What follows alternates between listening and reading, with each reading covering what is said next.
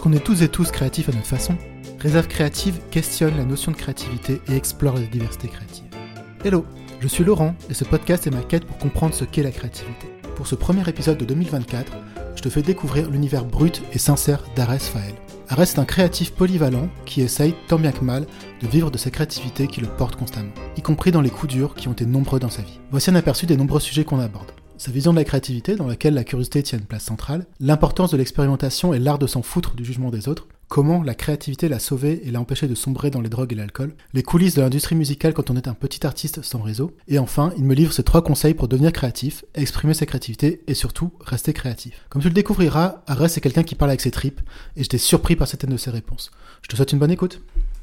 La vraie création ne se soucie pas d'être de l'art ou non. Ce que je voulais me permettre, c'est le ratage. Et de me permettre, si je tourne un film en, en un mois, de rater des choses pendant vingt-neuf jours et pendant le trentième, tourner tout ce qu'il y a de bon. Les vrais créateurs, ils n'ont pas d'imagination. Tout ça, c'est un matériel qui est entassé dans le cerveau. C'est, c'est la mémoire. On m'a appelé, la sculpture est tombée à l'envers. Et je me suis aperçu que mon envers était plus sérieux et plus beau que mon endroit. Mon endroit, c'est mon raisonnement. Et l'envers de cette sculpture, c'est l'inconscient. T'as compris ? C'est important, ça. Salut Ares, bienvenue sur le podcast. Petite question pour commencer, se mettre dans le bain. Comment se porte ta créativité aujourd'hui ? Comment se porte ma créativité ? C'est elle qui me porte au quotidien, c'est ça. Ah, Donc euh, c'est elle qu'il faut demander, mais euh, ça va. Ça va toujours en fait. C'est ça qui est bien, c'est que quand ça va pas, la créativité, c'est le truc qui permet de, de surmonter un peu tout. Donc euh, c'est le driver, quoi. Donc ça va toujours bien. Même quand ça va pas, genre, si j'en fais quelque chose de créatif, ça va mieux. Donc, euh, elle, ça va toujours bien. Bah, d'accord. Je ne m'attendais pas à ce genre ah. de réponse, mais c'est bien, ça, ça, commence, ça commence bien. Avant de rentrer dans le détail, justement, et d'approfondir un peu ta, ta vision de la créativité, euh, qu'est-ce que tu réponds quand on te, te demande ce que tu fais dans la vie ? Bah, j'essaie de répondre le plus clairement possible, même si parfois ça prend du temps. Donc, euh, avec le temps, j'ai appris à synthétiser euh, pour aller à l'essentiel. Je dirais que dans la vie, vraiment, alors les gens s'attendent à une... Qu'est-ce que tu, dans quoi tu bosses, comment tu fais ton argent et tout. Voilà, c'est une bonne chose. Euh, dans la vie, j'essaie de vivre de ma créativité et de la partager au maximum pour que ça serve à qui en a besoin. C'est mon moyen de communication, c'est, c'est ce qui me porte au quotidien. Donc euh, le simple but, le simple, la simple quête d'essayer d'en vivre, c'est déjà pas mal, je trouve. Ah, c'est clair. Mais du coup, concrètement, comment tu, tu essayes d'en vivre justement ? J'essaie d'en vivre en proposant aux gens euh, mes services de direction artistique. Donc, euh, qui est en fait le, le grand groupe qui regroupe un petit peu euh, tout, ce, tout ce que je sais faire. Donc, à savoir identité visuelle, personal branding, créer une marque. Euh, donc, je fais du logo, je, je fais du graphisme, de la photo aussi et euh, de la musique. Enfin, de la musique, de, du contenu sonore en tout cas. C'est, ça va un peu au-delà de la musique, ça peut, euh, c'est du contenu sonore euh, qui peut servir euh, au-delà simplement euh, de la musique. Du coup, c'est toi qui fais ou juste tu définis les orientations et après t'as d'autres personnes qui le font ? euh, Non, j'ai pas encore atteint le stade où je peux déléguer et, et qui fait juste euh, le simple fait de prendre des décisions. Donc euh, ouais, j'ai les mains dans le cambouis en permanence. Pour l'instant, c'est ce que j'aime. C'est vrai qu'à terme, j'aimerais pouvoir déléguer ça aussi. Mais pour l'instant, non, c'est moi qui fais tout. Ouais. Oui, c'est parce que pour moi, justement, le, le théâtre artistique, c'était plutôt donc, la personne qui était... Euh... en amont, ouais, ouais. et qui, de, qui donnait les ordres justement. Les bah, techniquement, c'est vrai que c'est ça. Idéalement, c'est ouais, ça. C'est que t'as, fait, t'as suffisamment fait tes armes pour pouvoir après déléguer des gens qui vont faire les choses comme tu l'entends. Et toi, tu chapeautes le truc. C'est un peu comme un réalisateur. Le réalisateur, il est derrière la caméra, mais il, en général, il est une chaise derrière pour checker que le mec qui est derrière la caméra fait bien son taf. C'est un peu la même chose. Mais pour l'instant, ouais, je, puis j'aime aussi cette, euh, ce rapport direct avec ce que je suis en train de faire. Donc, euh, à terme, je pense que un jour, je déléguerai. Ouais, ça me plairait bien, mais pour l'instant, je suis encore dedans. T'as toujours fait ce métier ou c'est une reconversion ou c'est une spécialisation euh, j'ai, j'ai toujours créé depuis que je suis gamin, ça c'est sûr. Après, est-ce que j'ai toujours fait ce métier ? Non, pas du tout. Parce que tout ce qui est artistique, déjà de base, quand t'es gamin, on te fait comprendre que c'est pas vraiment des vrais métiers. Hein, pour peu que t'aies un cadre familial ou un environnement euh, pas propice euh, en termes de génération avec ce genre de choses, euh, tu comprends vite que c'est pas des vrais métiers. Alors qu'en fait, c'est une connerie, c'est, c'est des vrais métiers. Donc, euh, est-ce que j'ai toujours fait ça ? Non. Après, j'ai toujours essayé de trouver des choses où euh, je suis payé pour euh, quand même créer un peu euh, le plus possible. Ça n'a pas toujours été facile, euh, mais c'était, c'est un peu ça la quête depuis le début, quoi. Donc, euh, parfois, il y avait des mauvaises surprises, parfois, il y avait des bonnes surprises. Plus de mauvaises que de bonnes, bien sûr. Mais c'est ça l'idée, quoi. Donc non, j'ai, j'ai fait pas mal de choses assez, assez différentes, euh, mais pas toujours dans la créa, malheureusement. Pourquoi malheureusement ? Bah parce que j'aurais aimé, euh, depuis le début, pouvoir me lancer là-dedans euh, de manière euh, sereine, comme si, euh, ok, à partir de maintenant, je décide que je travaillerai toute ma vie dans la créativité, sauf que ben, c'est pas toujours comme ça que ça peut fonctionner, il faut faire ses armes, il faut apprendre, il faut avoir des relations aussi, parfois, et même très souvent.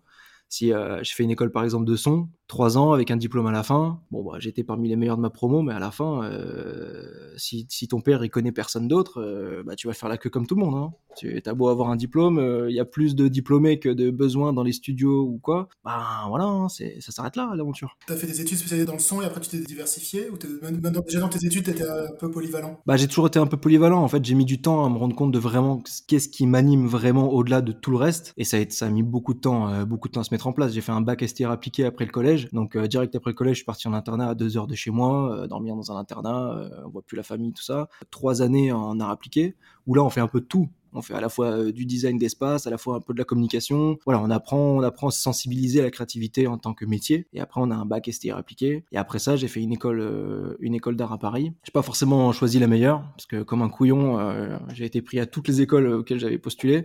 Et je suis allé dans celle qui ressemblait euh, le plus à Poudlard pour moi.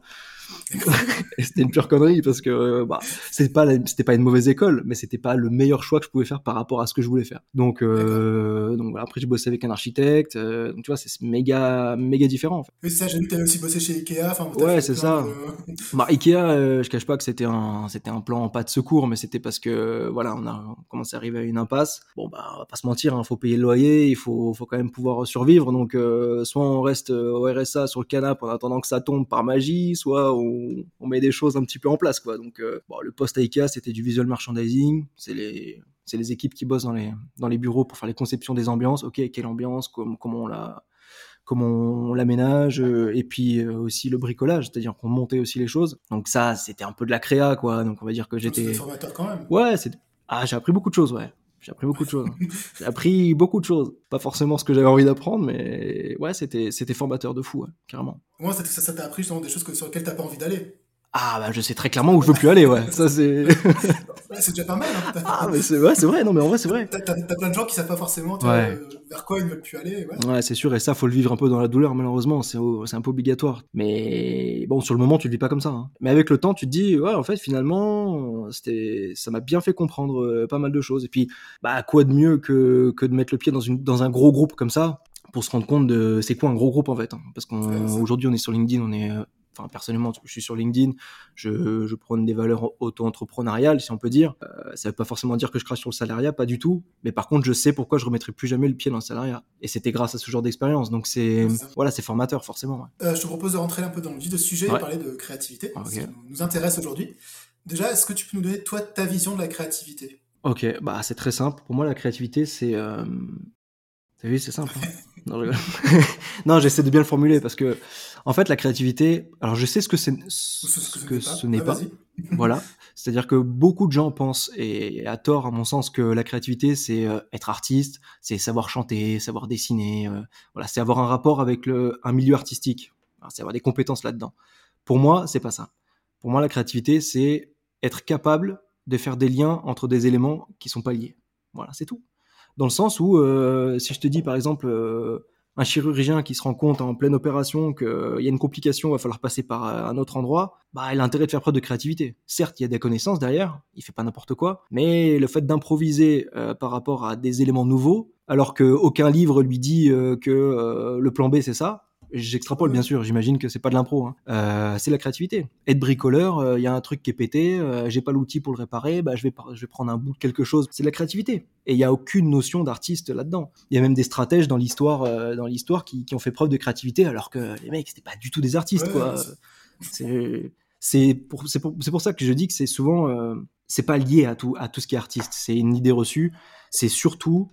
ta capacité à faire des liens entre des choses qui sont pas liées. Et ça, on s'en rend compte encore plus, bah, certes, quand on est dans le milieu créatif, où en fait, euh, on dit « Ouais, comment t'as trouvé cette idée-là ?» Bah non, en fait, c'est... j'ai fait des liens narratifs, en fait, avec des informations qui, pour des gens qui se pensent pas créatifs, euh, c'était pas lié, c'était « Ouais, je vois, je vois pas le rapport. » Et en fait, finalement, si tu arrives à bien le faire, tout se, tout se, tout se façonne ensemble, et là, tu crées quelque chose. C'est juste créer des choses avec des éléments qui ne sont pas liés de base, c'est tout. Ce que tu dis, c'est un peu ce que, la thèse que moi, je défends avec le podcast, effectivement, c'est que la créativité, c'est pas que artistique, et c'est aussi ce qui faisait que moi, pendant des années, je me sentais pas créatif parce que j'étais pas bon dans les matières artistiques et tout, et c'est vrai que ça, on, ouais. avec le temps, où je me suis dit, bah non, finalement, la créativité, c'est pas que ça. Et ce que tu dis, c'est aussi intéressant, c'est que, généralement, quand, justement, quelqu'un est dans le domaine artistique et qu'il a une super idée, on est tous ébahis en disant waouh, c'est une idée de génie, mais en fait non, c'est pas du génie, c'est pas un truc qui est tombé tout seul. Non, comme ça, c'est effectivement c'est des connaissances, c'est euh, bah c'est une certaine façon de penser aussi, euh, ouais. c'est une façon de, ouais, de d'utiliser justement nos ressources cérébrales pour euh, générer cette mm-hmm. idée-là. C'est pas juste un truc qui nous est tombé un matin. Alors, si elle non, a pu pas du tout. Tom- émerger comme ça de, de nulle part, mais en fait, en vrai, elle sort pas de nulle part. C'est juste que ça, ça, ça traîne dans, dans, dans, dans l'inconscient depuis euh, peut-être des semaines et des semaines. Ouais, c'est ça, c'est carrément ça. C'est, c'est jamais de l'impro. C'est jamais de l'impro. C'est, et ça tombe. Alors, ce qu'il faut comprendre, c'est qu'on n'est pas tous avec. Ça, on n'est pas tous avec le bundle euh, cadeau, t'es créatif. Ça c'est, c'est, ça, c'est vrai. Par contre, ça se développe. Et tout le monde peut le développer. Et il y a des outils pour ça. Et il y a des outils, et c'est surtout pas mal de mindset, dans le sens où si, depuis que t'es tout petit, tu oses, t'es, t'es, tu, tu, tu oses faire des choses, tu oses tester des choses et même te planter, ah, petit à petit, ton cerveau, il va comprendre le chemin qu'il faut prendre pour contourner des, des problèmes simples, où la plupart des gens se diraient « Ah bah, je peux pas le faire ». Euh, bah, là, la créativité, c'est là que la créativité se développe, tu vois, je pense. Pour toi, la créativité, la créativité ce n'est pas quelque chose d'inné. Non, ah, ça, ça serait mentir que dire que c'est inné. C'est, on est avec des prédispositions. Ouais. Euh, j'irais même plus loin, je dirais qu'en fait on, c'est même pas vrai, c'est-à-dire que c'est surtout si on est avec des prédispositions à la curiosité qu'on le devient. Oui. Tu vois. D'accord. C'est sans curiosité, pour le, là par, par contre je suis, je suis catégorique, sans curiosité il n'y a pas de créativité, c'est impossible, c'est, c'est impossible, ça tu peux pas. Non mais je te, je te rejoins là-dessus, parce que de toute façon aussi la créativité c'est aussi faire des ponts justement entre différents domaines, entre différentes idées, différents concepts. Bah oui, parce que si tu te contentes de tout ce que tu connais et ce que tu as acquis et que tu sors jamais de ça, on parle même pas de zone de confort, ouais. C'est même pas la question, c'est juste euh, cette idée elle est là, cette idée elle est là, ok terminé, elles ont aucun sens. Non attends, essaye de voir comment elles peuvent avoir un sens, et petit à petit si tu fais ça toute ta vie, au bout d'un moment tu deviens créatif, c'est-à-dire que ton cerveau il est habitué en fait à faire des liens avec des choses qui ne le sont pas, parce que tu lui as, tu lui as autorisé depuis un moment à tester des choses et à même te planter ou à voir ce que ça donne, tu vois. Et ça, forcément, que dans les milieux artistiques, ça, ça se ressent aussi. Je veux dire, le, le premier gamin de cinq ans à qui tu mets un violon dans les mains, tu vas pas me faire croire qu'il sait jouer dès le début. C'est pas possible, tu vois. Il faut qu'il se plante, il faut qu'il teste des choses, il faut qu'il apprenne. Il y a un pattern d'apprentissage, mais il y a surtout un pattern de curiosité. Tu vois, tous les gens qui ont développé des nouveaux styles, des nouvelles tendances, des nouveaux genres, que ce soit en musique, en,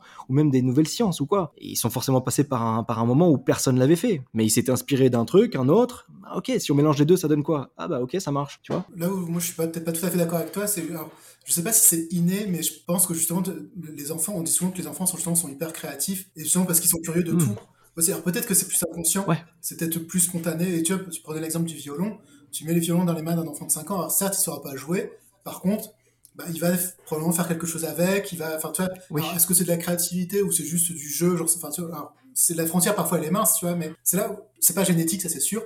Il n'y a pas, y a pas un gène de la créativité, mais je pense que tu as quand même effectivement quelque chose de spontané sur le... On te met quelque chose entre les mains, bah voilà, tu vas peut-être euh, trouver un, un usage un peu détourné de celui que tu as habituellement. Bah tu vois, à mon sens, qu'est-ce que c'est la différence ? C'est juste le fait qu'il s'est autorisé à tester. Oui. Ah oui, oui, carrément. Voilà. C'est tout. Si tu lui dis, euh, tu lui mets le, tu lui mets le même violon dans les mains, tu lui dis, euh, t'es obligé de jouer comme ça, bah il va pas le faire. Que si tu lui dis, juste, tu lui mets juste un violon dans les mains et tu dis, euh, amuse-toi, vois ce que tu peux faire avec, tu lui donnes aucun interdit, tu lui donnes aucune limite. Ouais, il va peut-être faire une, une utilisation détournée. Et c'est là que va se développer quelque chose. Je veux dire, quand tu, quand on prend l'exemple d'un, d'un instrument, mais n'importe quoi d'autre, tu mets un crayon dans les mains de quelqu'un qui ne sait pas dessiner, si tu lui dis « dessine-moi je ne sais pas quoi », il a une chance sur deux de dire « je ne sais pas dessiner » et il s'arrête là. Si tu lui donnes un crayon et que tu lui dis « éclate-toi, fais n'importe quoi », bah on va se rendre compte que là, en fait, comme tu lui as donné aucune limite, aucun interdit et que tu lui as autorisé à faire ce qu'il veut, bah il va peut-être faire des trucs. C'est juste, euh, la notion elle est là, c'est juste, euh, quand t'es enfant, on t'a pas, on t'a pas dit que c'était interdit de tester des choses. Justement, t'as un test, là, enfin, par rapport à ce que tu dis, qui est assez connu, c'est le ouais. test du trombone, où en fait, justement, t'as, on donne à, à des personnes de différents, de différents âges un trombone en lui disant, bah voilà, trouve-moi un maximum d'usages mmh. différents avec ce simple trombone, et alors, je, je, je, je, j'exagère un petit peu, mais genre, tu vois, les, les, un enfant de moins de cinq ans, avant, avant qu'il soit scolarisé, on va te trouver, genre, je sais pas, une centaine d'usages différents. Ah, ça m'étonne même pas. Et en fait, plus tu vieillis, moins tu vas trouver d'usages différents. Je suis d'ailleurs même persuadé que le, la dernière utilisation qu'il va trouver, c'est pour attacher deux feuilles. Tu vois ce que je veux dire ? C'est ça qui est ouf. C'est ça. Donc, euh, effectivement, c'est, c'est, mais, mais à, à cet âge-là, je pense non. que c'est pas conscient. T'as pas conscient d'être créatif, t'as pas, c'est juste ouais, c'est instinctif, tu, tu t'églades et comme tu dis, tu t'autorises à, à penser, à ce qu'on appelle aussi la pensée divergente, c'est que tu penses mm-hmm. dans tous les sens et voilà. Tu... Et euh, du coup, justement, donc on, on, parlait, on parlait de l'enfance, euh, tu disais que toi, t'as toujours ouais. été un peu créatif. Quand tu étais enfant, justement, c'était quoi ton rapport à la créativité et comment elle s'exprimait ? Ben, on va pas rentrer dans les détails, mais je pense que euh, sans l'enfance que j'ai eue, j'aurais pas forcément été créatif, tu vois. J'ai eu une enfance un peu, franchement, on va le dire, un peu car- carrément de merde. Et c'est vrai que la réalité, c'était pas, c'était le dernier endroit dans lequel j'avais envie d'être, quoi. Donc quand je montais dans ma piole et que je construisais des trucs, que je mettais ma musique euh, jusqu'à trois heures du matin, que je, je faisais du dessin, j'ai même dessiné sur mes murs des fois, tu vois. Là, j'étais bien. Ça, c'est le côté un petit peu, pas néfaste, mais malsain de ma créativité. C'est-à-dire que je suis premier à être conscient que avec une vie plus simple, plus agréable, euh, avec moins de difficultés, plus aisée, plus facile, j'aurais peut-être pas été aussi créatif, tu vois. Parce que ça a été justement le monde que je me suis créé, dans lequel, euh, ok, c'est le merdier dehors, pas de problème. Moi, je, quand je monte, dans ma tête, c'est, c'est mon monde. J'ai le droit d'exister, on a, j'ai pas d'interdit, pas une merde dans celui-là. Tu vois ce que je veux dire ? Je pense que pour beaucoup de personnes, euh, c'est un peu ça aussi, tu vois. Pas tout le monde, mais il y a une grosse majorité des gens créatifs, c'est un peu, c'est un peu le monde qu'ils se sont créés parce que dehors, c'était pas ouf, tu vois. Et est-ce que tu viens d'un, d'un milieu, justement, enfin, d'une famille un peu créative ou au contraire ? Non, pas du tout. Pas du au contraire. Bah, d'ailleurs, enfin. Euh, Si, j'ai des grands cousins qui faisaient un peu de zik et tout ça, mais c'est tout. C'était vraiment quelque chose que tu faisais un peu de manière cachée ou malgré tout tes parents t'encourageaient un petit peu te, ou te bah, laissaient faire ? Un peu des deux, je dirais, parce que... Ouais, de manière cachée, parce qu'à trois heures du matin, euh, quand t'as douze ans et que t'as école le lendemain, t'es pas censé jouer au Lego, tu vois. Donc euh, oui, caché, bien sûr. Pareil pour la guitare, quand, quand la guitare est arrivée plus tard, le dessin aussi, euh, j'ai, toujours, j'ai toujours adoré faire ça. J'ai, moi, dans ma vie, j'ai peu joué aux jeux vidéo, par exemple. Un petit peu avec des potes comme ça, mais j'éprouvais beaucoup plus de plaisir à me retrouver seul, à créer des trucs, à construire des machins, à faire des plans sur, de sous-marins qui verront jamais le jour, tu vois, que euh, de jouer à des jeux vidéo. Donc euh, caché dans le sens où jour et nuit je le faisais, même en cours, tu vois, alors que t'es pas censé dessiner en cours. Et après, euh, de manière euh, pas cachée, euh, oui aussi quand même, parce que j'ai quand même fait mes études là-dedans. Après le collège, je suis parti en école d'art, donc euh, ouais, mais avec la, avec la pression des parents qui te disent quand même que euh, la musique c'est pas un vrai métier, quoi. Donc euh, si tu peux trouver autre chose, en... enfin c'est pas si tu peux, c'est tu vas trouver autre chose. Donc euh, peut-être plus architecte ou t'aimes bien dessiner, t'aimes bien la création, bon on va trouver quelque chose. Donc j'ai fait à appliquer, c'est ce qui m'a un peu aidé aussi à légitimiser tout ça. Mais non, pas, spécial... pas spécialement d'interdit, mais pas spécialement de encouragement non plus, quoi. Parce que derrière quand je faisais des gros gros trucs, il y avait pas non plus grand monde pour me soutenir. C'est... Et en plus, mes... mon cadre familial n'était pas créatif, donc c'est un langage que je parlais un peu tout seul. C'est ça aussi qui m'a un peu isolé. Si c'est pas inné, que t'avais pas un entourage qui était vraiment très créatif, d'après toi, t'as, t'as évoqué une piste, effectivement, c'était la, la fuite. Justement, d'où te vient ta créativité ? Parce que la, la fuite, tu peux le faire de plein de façons différentes, tu vois. Enfin, t'es pas obligé d'être créatif. T'as une idée un peu de justement ce qui t'a amené vers cette, euh, vers cet imaginaire, vers ce... Alors, la curiosité, c'est le, c'est la chose que tu mets en place pour aller plus loin. Euh, la fuite, c'est la chose que t'es obligé de faire. Et euh, le troisième truc à l'équation, je pense que c'est ce que tu, c'est ton environnement. L'environnement que tu choisis de consommer, c'est-à-dire euh, moi j'ai toujours adoré, euh, euh, je dis une connerie, Harry Potter, euh, le Seigneur des Anneaux, euh, l'histoire, euh, l'histoire de l'art, enfin tu vois, les histoires. De base, je me rends compte que j'ai toujours adoré les histoires, parce qu'en fait, euh, les histoires c'est des petits, c'est des petits environnements euh, magiques dans lesquels quand tu rentres, t'es un peu, t'es un peu dégoûté d'en sortir. Euh, tu finis un livre, t'es un peu dégoûté, tu finis un, li- un, un, un film, et en fait, tu, tu te nourris de ça. Et en fait... Euh, c'est l'inspiration principale, je pense que c'est la matière première, c'est celle qui va alimenter ton imaginaire, tes, tes inspirations, qui va créer, qui va façonner un peu le, le, ouais, la matière première de, te, de ton imagination. Donc je pense que c'est, c'est ce que j'ai consommé, quoi. En préparant l'épisode, tu me disais que tu ressentais le besoin de révéler la créativité chez les autres. Est-ce que tu peux développer un petit peu, justement, et, enfin, ce, que, ce que tu entends par là et pourquoi tu ressens ça ? Alors, je pense que... Alors, déjà, il y a un truc, moi, qui me, qui me fait mal, tu vois, c'est de voir que... On, on, comment dire, on affirme sans honte que tout le monde n'est pas créatif. C'est vrai, c'est vrai dans un sens, tu vois. On n'est pas tous forcément faits pour être créatifs tous les jours. Euh, mais par contre, euh, j'aime pas qu'on voit les créatifs comme des gens euh, complètement barrés et tout ça, et qu'on les associe forcément à, à quelque chose d'artistique. Euh, l'exemple que je disais tout à l'heure, je dis, il y a des stratèges dans l'histoire qui ont été hyper créatifs dans leur vie, et pourtant c'était pas leur métier. Donc, euh, pour moi, en fait, moi, comme j'ai expérimenté dans la douleur et même dans le kiff, hein, Euh, le pouvoir de la créativité sur mon chemin de vie, je me dis mais putain mais c'est, c'est un truc de fou. Moi ça, perso ça m'a sauvé, hein. Moi je, je suis évité de tomber dans la drogue à cause des trucs, à cause de ça, tu vois, ou dans des choses plus graves, hein, tu vois. J'ai eu des milliers de tentations dans ma vie où des fois t'as envie de partir en couille. C'est enfin, selon l'environnement que t'as eu et ton état d'esprit, tu peux faire des très mauvais choix, tu vois. Bah la créativité, la créativité c'est le truc qui m'a qui m'a sauvé. C'est le truc qui m'a permis de euh, garder le... Rappelle-toi, mec, que si tu fais ça et que ça finit comme ça, tu feras plus de musique, tu pourras plus dessiner, genre, tu vois. C'est... Alors, évidemment, c'est un exemple extrême, mais à de plus petites échelles, je pense que la créativité, c'est quelque chose que... C'est quelque chose qu'on éteint rapidement, tu vois. On est content quand un gamin, oh, il est super créatif, il est en avance, machin, nan, nan, mais après, quand il grandit, on lui dit que c'est pas un métier, de la musique. tu vois, ou tu vois, ou des trucs, des trucs de fou. Ah, il est hyperactif, ça devient chiant. Bah non, tu rigoles ou quoi? C'est, il, est, il a cinq ans, il est plus, il est plus authentique que toi. C'est, il y a quoi à retenir de ça? Et moi, j'ai envie de garder ça, tu vois. J'ai envie que aujourd'hui, tout le monde se revendique un peu créa, mais c'est rare les fois où je tombe sur un truc où je me dis, oh, oh là oui, oh là, ça fait du bien, tu vois. C'est alors que, alors il est où le problème? C'est qu'on le fait pas correctement, on le fait pas à fond, on s'autorise pas vraiment. C'est aussi une de mes quêtes personnelles, c'est-à-dire que ça, c'est vraiment très personnel. Hein. C'est, enfin, c'est, je conçois parfaitement qu'on n'ait pas tous la même, la même vision. Mais moi, pour moi, t'imagines, ça fait des millions d'années que la Terre, elle existe, des millions d'années que les humains, ils sont là. On est huit milliards sur la planète. Et, tu, et toi, tu vas arriver sur Terre, tu vas apprendre des trucs quand t'es petit, tu vas trouver un boulot, tu vas bosser du matin jusqu'au soir, peut-être fonder une famille, et un jour, tu vas t'éteindre. Terminé, bonne nuit, au revoir. Qu'est-ce que t'as laissé? Qu'est-ce que qu'est-ce qui reste de tout ça en fait? T'as, c'était quoi? T'es, t'as survécu en fait toute ta vie. T'es, t'as trouvé un moyen de, de te nourrir, oui. Tu t'es un peu reproduit pour perdurer, mais c'est tout. Alors évidemment que tout ce qu'on fait, même aujourd'hui, même le, le plus grand des génies de la planète, ce, que, ce qu'on fait, peut-être que dans des millions d'années, on s'en souviendra plus. Mais je sais pas, c'est pas important d'essayer de, d'aller un peu plus loin que tout ça, tu vois. Il y a que la créativité qui nous permet de ça. Il y a l'art, la créativité, les idées, les choses qu'on développe, euh, les solutions. Les... Sinon, euh, sinon t'es juste un animal en fait, en quelque sorte. Alors on, on tue des animaux parce qu'on est à skip le, les plus intelligents. Mais qu'est-ce qu'on fait vraiment de cette intelligence, tu vois? Si on passe toute notre vie à bosser pour un patron plus couillon que nous, pour mille deux, à survivre et à rien avoir proposé sur la planète, frérot, t'es juste, euh, ouais, t'es un animal de plus, c'est tout. Et moi, ça m'emmerde un peu. J'ai envie de laisser, euh, de trouver un moyen de laisser une trace de ce qu'on, de ma vision, de même si elle est pas, elle est pas adhérée par tout le monde, c'est pas grave, tu vois. Mais au moins, on a le pouvoir de faire ça. Tu vois, les hommes préhistoriques, ils écrivaient sur les, sur les, ils ont déjà commencé à faire ça.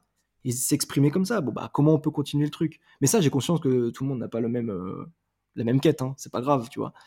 Je crache pas sur les gens. Non mais c'est vrai que la, la question justement de, de l'héritage, est-ce que c'est quelque chose qui est, qui est important? Et je réfléchis souvent dans les personnes que j'ai interrogées, c'est quelque chose alors, qui revient pas forcément très souvent, en tout cas de manière explicite. Mais c'est vrai que t'es pas le premier, en tout cas, à m'en parler. Je sens que j'avais interrogé Robin euh, Robin Azéma qui se posait la question justement de quel, bah, qu'est-ce qu'il pouvait laisser à ses enfants aussi, et justement bâtir quelque chose. Euh, en lien avec la créativité pour justement pour ses enfants. Ouais, et puis même en termes d'émotions, t'imagines toutes les émotions qu'un humain peut ressentir au cours de sa vie, la puissance du truc. C'est, il faut en faire quelque chose de ça. Sinon, c'est quoi? C'est, c'est perdu. C'est, faut, faut le ressortir. Faut, faut que ça puisse parta... faut, faut partager ça. Faut que ça puisse servir ou même emmerder d'autres gens. Mais c'est puissant. Les émotions, euh, c'est, c'est, c'est trop puissant. Faut en faire quelque chose. Bah, de toute façon, on sent à t'écouter que t'as. Que t'as ouais, tu bah toujours. Euh, quand c'est... Quand... oui, non, mais c'est bien. Moi, c'est, c'est, voilà, c'est sincère. Euh, mais justement, du coup, je reviens sur le côté donc révéler la cré- créativité chez les autres. Concrètement, comment tu t'y prends pour le faire? Alors, je me rends compte que j'ai toujours, j'ai toujours réussi à le faire. Mais c'est que très récent que je me rends compte que j'ai toujours réussi à le faire. Tu vois, dans le sens où. Euh, quand je regarde tous les gens que j'ai aidés, tous les gens que j'ai, comment dire, euh, encouragés. à sortir ça de à sortir sortir ça d'eux, il euh, y a eu beaucoup de monde en fait finalement.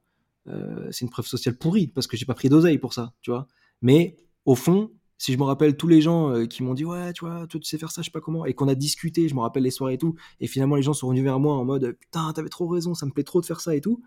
Ben aujourd'hui c'est que très récent que je me dis bon, et si j'essayais de d'orienter un peu mon métier vers cette quête là, cette petite valeur ajoutée là, ça, je continue à faire ce que je propose, ce ce pourquoi je suis payé, mais la valeur ajoutée, ça serait vraiment de faire prendre conscience aux gens qu'en fait, c'est, tu, ouais, tout le monde peut le faire, tu vois, et c'est un, c'est un pouvoir, la créativité, et c'est pas un pouvoir que tu nais et tu l'as pas, tant pis, tu, tu vas faire ta vie sans, non, c'est comment tu peux la développer, c'est super important, et donc aujourd'hui, ben, tu vois, je pense à faire une formation sur tout ce que je sais de la créativité, parce que ça passe aussi beaucoup par... Euh, par ce qui se passe dans le cerveau, hein. La créativité, la créativité sans mindset, c'est un peu compliqué, tu vois.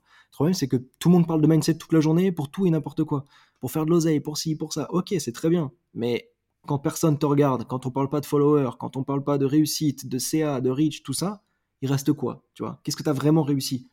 Ça, il y a que la créativité qui peut te, qui peut t'aider, tu vois. Les émotions, comment t'as partagé des choses.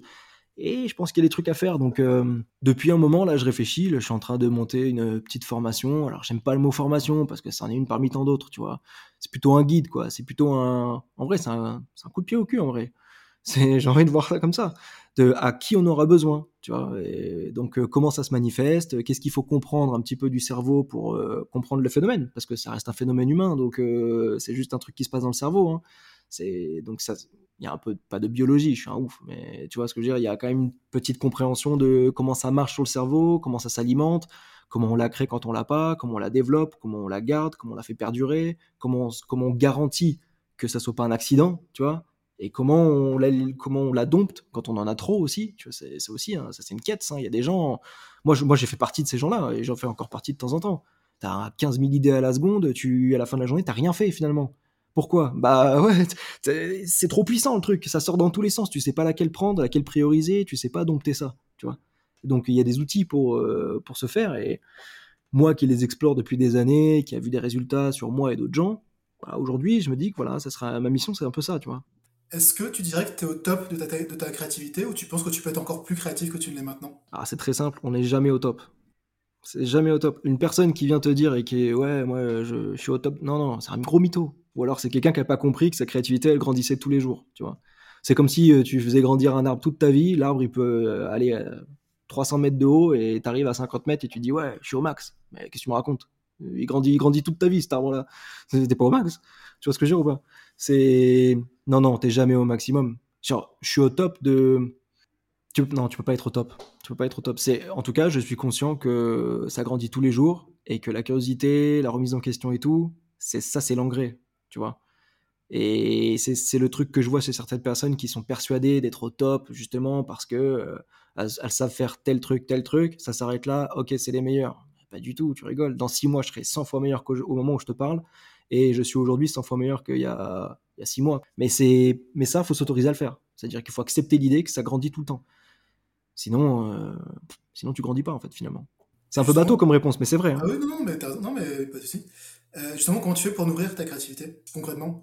Curiosité à fond, ça c'est le, l'engrais principal, c'est-à-dire que tu connais, tu connais pas un truc, t'as pas compris quelque chose, tu vas fouiller, ça te prend trente secondes, on a tous dans notre poche un outil euh, à mille deux cents balles que tout le monde, que tout le monde est fier d'avoir, mais il faut encore s'en servir, tu vois, c'est Internet avec un téléphone. Voilà, moi je vois beaucoup de gens euh, regarder un film, il euh, y, a, y, a, y, a, y a une blague, ils ont pas compris la blague, bon bah ils rigolent pas. Ah non, attends, fais pause. Je sais que c'est chiant, mais plus tu le fais, moins tu as besoin de le faire. Tu fais pause, tu vas regarder pourquoi les ricains ils rigolent à cette blague-là. Ah ok, ah, c'est un truc populaire, c'est carrément culturel. Ok, d'accord, prochaine fois, tu sauras. Ça, c'est un exemple parmi tant d'autres, tu vois. Faut quand même se rappeler qu'à une époque, si tu voulais être cultivé, fallait avoir la chance que dans ton bled, il y ait une bibliothèque, y aller, trouver le bon livre et le lire. Aujourd'hui, tu tapes un truc, tu demandes à Siri, même t'as même pas besoin de taper, qu'est-ce que je raconte ? En trois secondes, il sort la réponse. Ah, franchement, être pas cultivé ou pas curieux aujourd'hui, c'est un choix, tu vois. Donc, euh, curiosité à fond.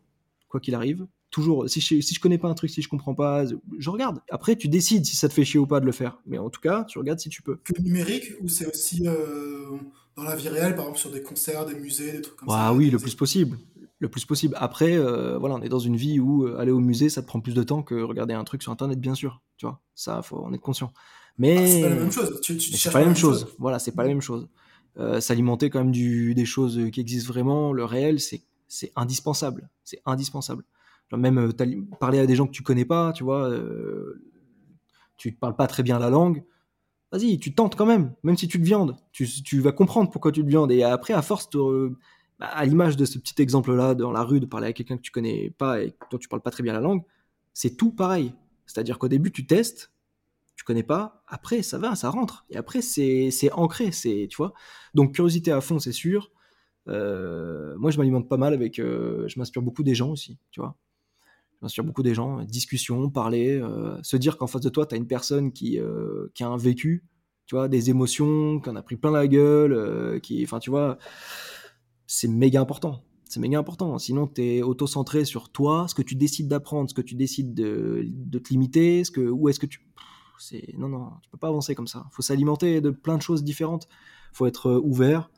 Euh, parfois c'est juste prendre l'air, hein. Alimenter sa créativité, c'est juste prendre l'air, tu vois, c'est, ton cerveau il a besoin de ça, parce que la créativité c'est un mécanisme qui se fait aussi euh, en amont, tu vois, en toile de fond dans ton cerveau, c'est un peu comme un muscle, tu vois, tu, tu bosses les jambes trois fois par semaine, bah, les jours où tu bosses pas les jambes, ton muscle il se reconstruit, c'est là que tu prends de la masse, tu vois, par exemple, bah, c'est la même chose avec la créativité, c'est, tu lui donnes des infos, tu lui donnes des infos, tu, tu l'alimentes, tu lui donnes les bonnes protéines, ce qu'il faut.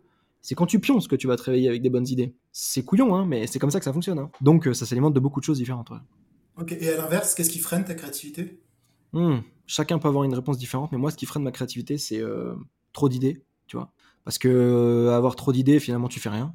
Si tu fais rien, tu concrétises que dalle, et à la fin, euh, t'as l'impression que c'est plus un handicap qu'autre chose d'avoir des idées. Donc ça, c'est vraiment, faut vraiment le driver, tu vois. Et ce qui ferait, ouais, le stress. Pas les, pas les mauvaises expériences, pas les mauvaises nouvelles, pas les mauvais sentiments, pas la tristesse, pas la colère et tout. Ça, ça non, tu vois. Parce que ça, si t'arrives à être, euh, à être un peu calé, tu peux en faire quelque chose. Et c'est là que tu deviens bon. C'est que ton cerveau, si t'arrives à en faire quelque chose de positif avec euh, la merde qu'il t'a donnée, il se dit, ah vas-y, laisse la faire, ok, j'ai pas réussi à la, j'ai pas réussi à la battre avec ça. Il en a fait quelque chose, le salaud. Tu vois ce que je veux dire? Et c'est ça qu'il faut réussir à faire. Mais le stress, par contre, ah, c'est pas évident de faire quelque chose de positif, positif avec du stress. Tu vois. Mais le, le stress de quoi? De... Le stress financier? Le stress de... La, la pression du client, par exemple, ou ce genre de choses ou... Non, pas trop ça. Plutôt le, l'anxiété de la vie, tu vois. Le, le fait de devoir, euh, ouais, bah, faut faire de l'oseille, euh, la santé, euh, tu vois, les trucs, euh, la, la, la famille, euh, les sentiments, tu vois, le, les anxiétés que tu, sur lesquelles t'as pas vraiment de, de contrôle. Et c'est ça. Le, la clé du truc, c'est que t'as pas de contrôle. Donc tu peux que le subir. Donc, euh, bien sûr, il y a des techniques, voilà.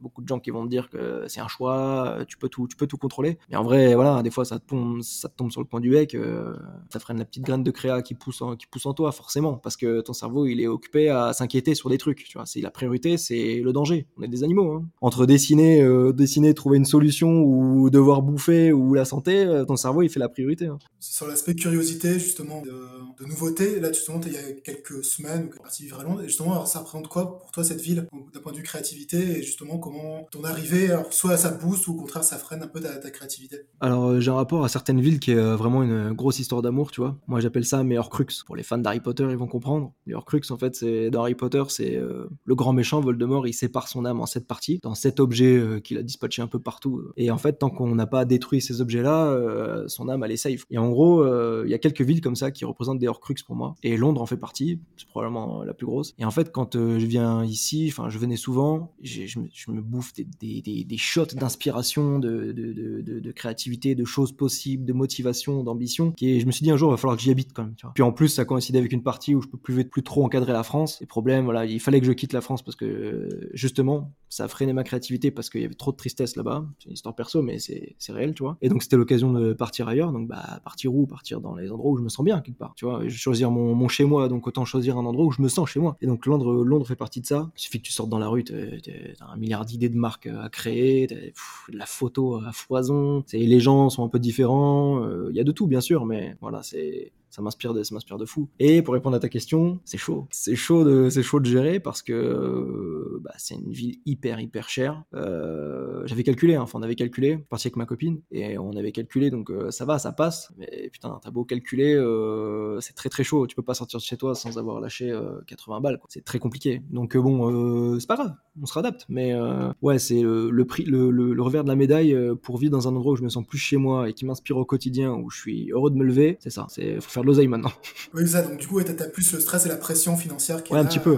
Bah, un petit peu, et puis euh, ça coïncide avec euh, ça y est, je, je vole en solo, il n'y a, a plus de Pôle emploi, il n'y a plus de R S A, il n'y a plus rien, tu vois. Donc euh, ce que tu fais rentrer, ça rentre, ce que tu rentres pas, euh, il faut le faire rentrer. Comment t'arrives à gérer justement cette, euh, cette opposition entre ce, cet afflux justement de, de créativité et d'idées et tout, et cette pression justement que t'as à faire rentrer de l'argent, à taffer aussi, justement, et un peu à brider ta créativité. Enfin, si t'arrives à le gérer. Ah bah, je te cache pas que c'est pas tous les jours euh, facile, hein. C'est... Je suis pas en mode, ouais, je sais très bien faire, je vais t'expliquer comment faire, je te fais une formation. Oui. Non, non, pas du tout. Il y a des jours où j'en chie. Hein. Le truc principal à faire, je pense que c'est revenir à l'essentiel, tu vois. Quand il y a des journées comme ça où je me lève, où il y a trop de trucs qui se mélangent, beaucoup d'anxiété mélangée, et euh, des trucs à faire, des trucs en retard et tout, je me dis, ok, c'est quoi l'essentiel, mec, tu vois. Faut revenir, euh, faut revenir à la base, c'est-à-dire qu'on va pas s'éparpiller dans tous les sens. C'est chiant parce que bah il y a encore des trucs qui vont devoir attendre un petit peu avant que je puisse me faire kiffer dessus. Mais là, la priorité, c'est pas ça. Donc, euh, t'es obligé de gérer un petit peu comme ça. C'est un peu de sacrifice, un peu de... Et paradoxalement, des fois, c'est « Ok, là, il y a trop de trucs à faire, je me casse, en fait. Je vais aller boire un coup. C'est couillon, mais euh, je vais prendre l'air. Il fait moins dix euh, quand tu sors ici, c'est cool. Il flotte euh, quinze fois par jour, euh, il fait beau. Donc, tu... c'est cool, tu t'es un peu dans le... T'es dans, le, t'es dans l'inconnu, je vais prendre l'air, je bois un petit coup, je, re, je rentre. Et quand je rentre, je me dis, ok, là, c'est plus clair quand même, tu vois. Ouais, c'est faire le, faire le vide, retourner, retourner aux priorités, savoir sacrifier des trucs que t'avais envie de faire, mais que tu vas pas pouvoir faire tout de suite. C'est dur, hein. Et même dans ce que tu proposes, refaire un, un coup de clean, tu vois. Ouais, je croyais que c'était clair, mais finalement, ça allait pas... C'est peut-être que c'est pas encore assez clair, donc il faut que je reclarifie encore tout, parce que moi, pour moi, c'est clair pour moi, parce que je vis avec moi-même, donc euh, encore heureux, mais pour les gens qui me connaissent pas, euh, à quoi ils m'associent, est-ce qu'ils ont compris ce que je vendais, tu vois, donc c'est pas grave, faut refaire, faut refaire, il y a des gens qui, qui sont malades hein, de devoir faire ça, mais en vrai, tu peux pas faire autrement. tu dois refaire tout le temps, tout le temps, Re- reconstruire, refaçonner, tu vois. Et à force, euh, le château que t'es en train de construire, il se casse plus trop la gueule, tu vois. Genre, t'as, t'as, tout, t'as tout consolidé, normalement, ça devrait tenir debout, tu vois. Mais au début, voilà, t'es obligé. J'avais vu sur un de tes posts LinkedIn, enfin, je crois que c'était sur LinkedIn, que tu disais que tu te sentais vraiment mal s'il se passait une journée sans que tu crées, sans que tu sois créatif. Déjà, est-ce que tu peux me détailler ? Et surtout, ça se matérialise comment ? Enfin, quand tu dis que tu te sens mal, c'est quoi ? Ça veut dire quoi, en fait ? Ah, franchement, c'est, ouais, c'est bizarre, ça, hein. Mais je me sens vraiment, vraiment mal. C'est-à-dire que... Euh... C'est même pas en, c'est même pas en rapport avec euh, une pression de oui, il faut que je crée quelque chose obligatoirement. C'est juste que j'ai l'impression de ne pas avoir vécu la journée en fait. C'est, je l'ai survécu et je déteste ça. C'est, il faut que je, faut que j'arrive à créer quelque chose. Et après, après ça peut prendre des formes méga différentes. Hein. C'est-à-dire que tu peux me amener au pub avec des potes euh, et puis je raconte une, je raconte une anecdote et en fait euh, je fais un petit jeu de rôle, euh, je fais le couillon et tout ça. C'est une forme de créativité. Oui, bien sûr. Tu vois, et on rigole, on surenchérit sur le truc. Ok, j'ai fait quelque chose qui va au-delà de simplement me nourrir, euh, devoir travailler obligatoirement et euh, les besoins, les besoins primitifs, quoi. Tu vois, euh, c'est ok, on est allé un peu plus loin. Mais euh, si c'est pas fait, euh, quand je me couche, je me couche pas. Hein. C'est, c'est, il est deux heures du matin, faut que j'aille au pieu. Euh, non, non, mais j'ai rien créé hein, en fait, donc. Euh, on... Ok, on va se faire une petite, une petite prod, on va faire un peu de musique, je vais faire un dessin, je vais avancer un post pour la semaine prochaine, je vais rédiger un texte. Euh... Tant pis, s'il est quatre heures, mais je me couche pas tant que c'est pas fait. De toute façon, je peux pas dormir si c'est pas fait. Donc, euh, voilà. Quand tu te dis, voilà, il est deux heures du match, j'ai rien créé, tu te mets là, devant ton ordi, devant, peu importe, à ton bureau, ça, est-ce que du coup, tu sais déjà un petit peu ce que tu vas créer ? Est-ce que c'est plutôt de la musique ? Comme ça, ou c'est juste sur, tu te laisses l'inspiration venir ou comment tu... Bon, il y a un peu les deux, il y a un peu les deux phases. Il y a un peu la phase où... Euh... Des fois, j'ai envie de me, me surprendre. Je me dis, qu'est-ce que j'ai envie de faire vraiment là ? Parce qu'en fait, je me détends en créant des choses. Ça paraît un peu paradoxal, mais ça me détend. Et des fois, je peux, pour réfléchir, je fais mes dessins de mes prochains posts, tu vois. Et ça me fait vraiment réfléchir. Euh, donc, euh, soit de l'utile à l'agréable, c'est-à-dire que bon, là, il faudrait que j'avance ça, et puis en plus, bah, c'est un peu de la créa, donc ça va être cool. Soit euh, de la full, euh, du full kiff, genre euh, un truc qui verra quasiment jamais le jour, mais je me fais une prod, euh, je pose un texte dessus, euh, personne l'écoutera, et voilà, c'est pas grave, tu vois.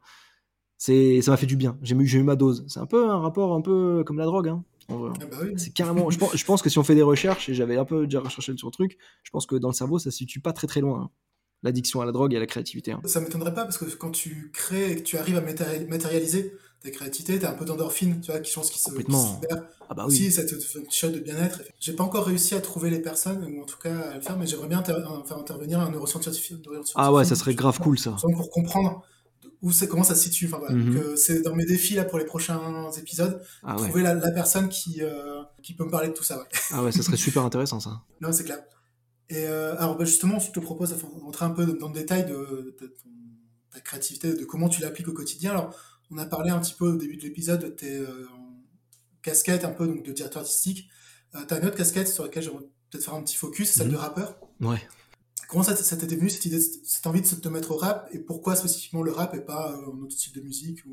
Bon, ça m'est venu naturellement dans le sens où j'ai commencé euh, à douze ans euh, à faire de la musique avec la guitare. Donc, j'ai commencé avec des gros morceaux de, de rock, euh, de soul, de blues et tout. Euh, Carlos Santana, euh, Stevie Ray Vaughan, enfin, des trucs qui n'ont aucun rapport avec ouais. le rap d'aujourd'hui, tu vois. Et euh, j'ai kiffé de fou.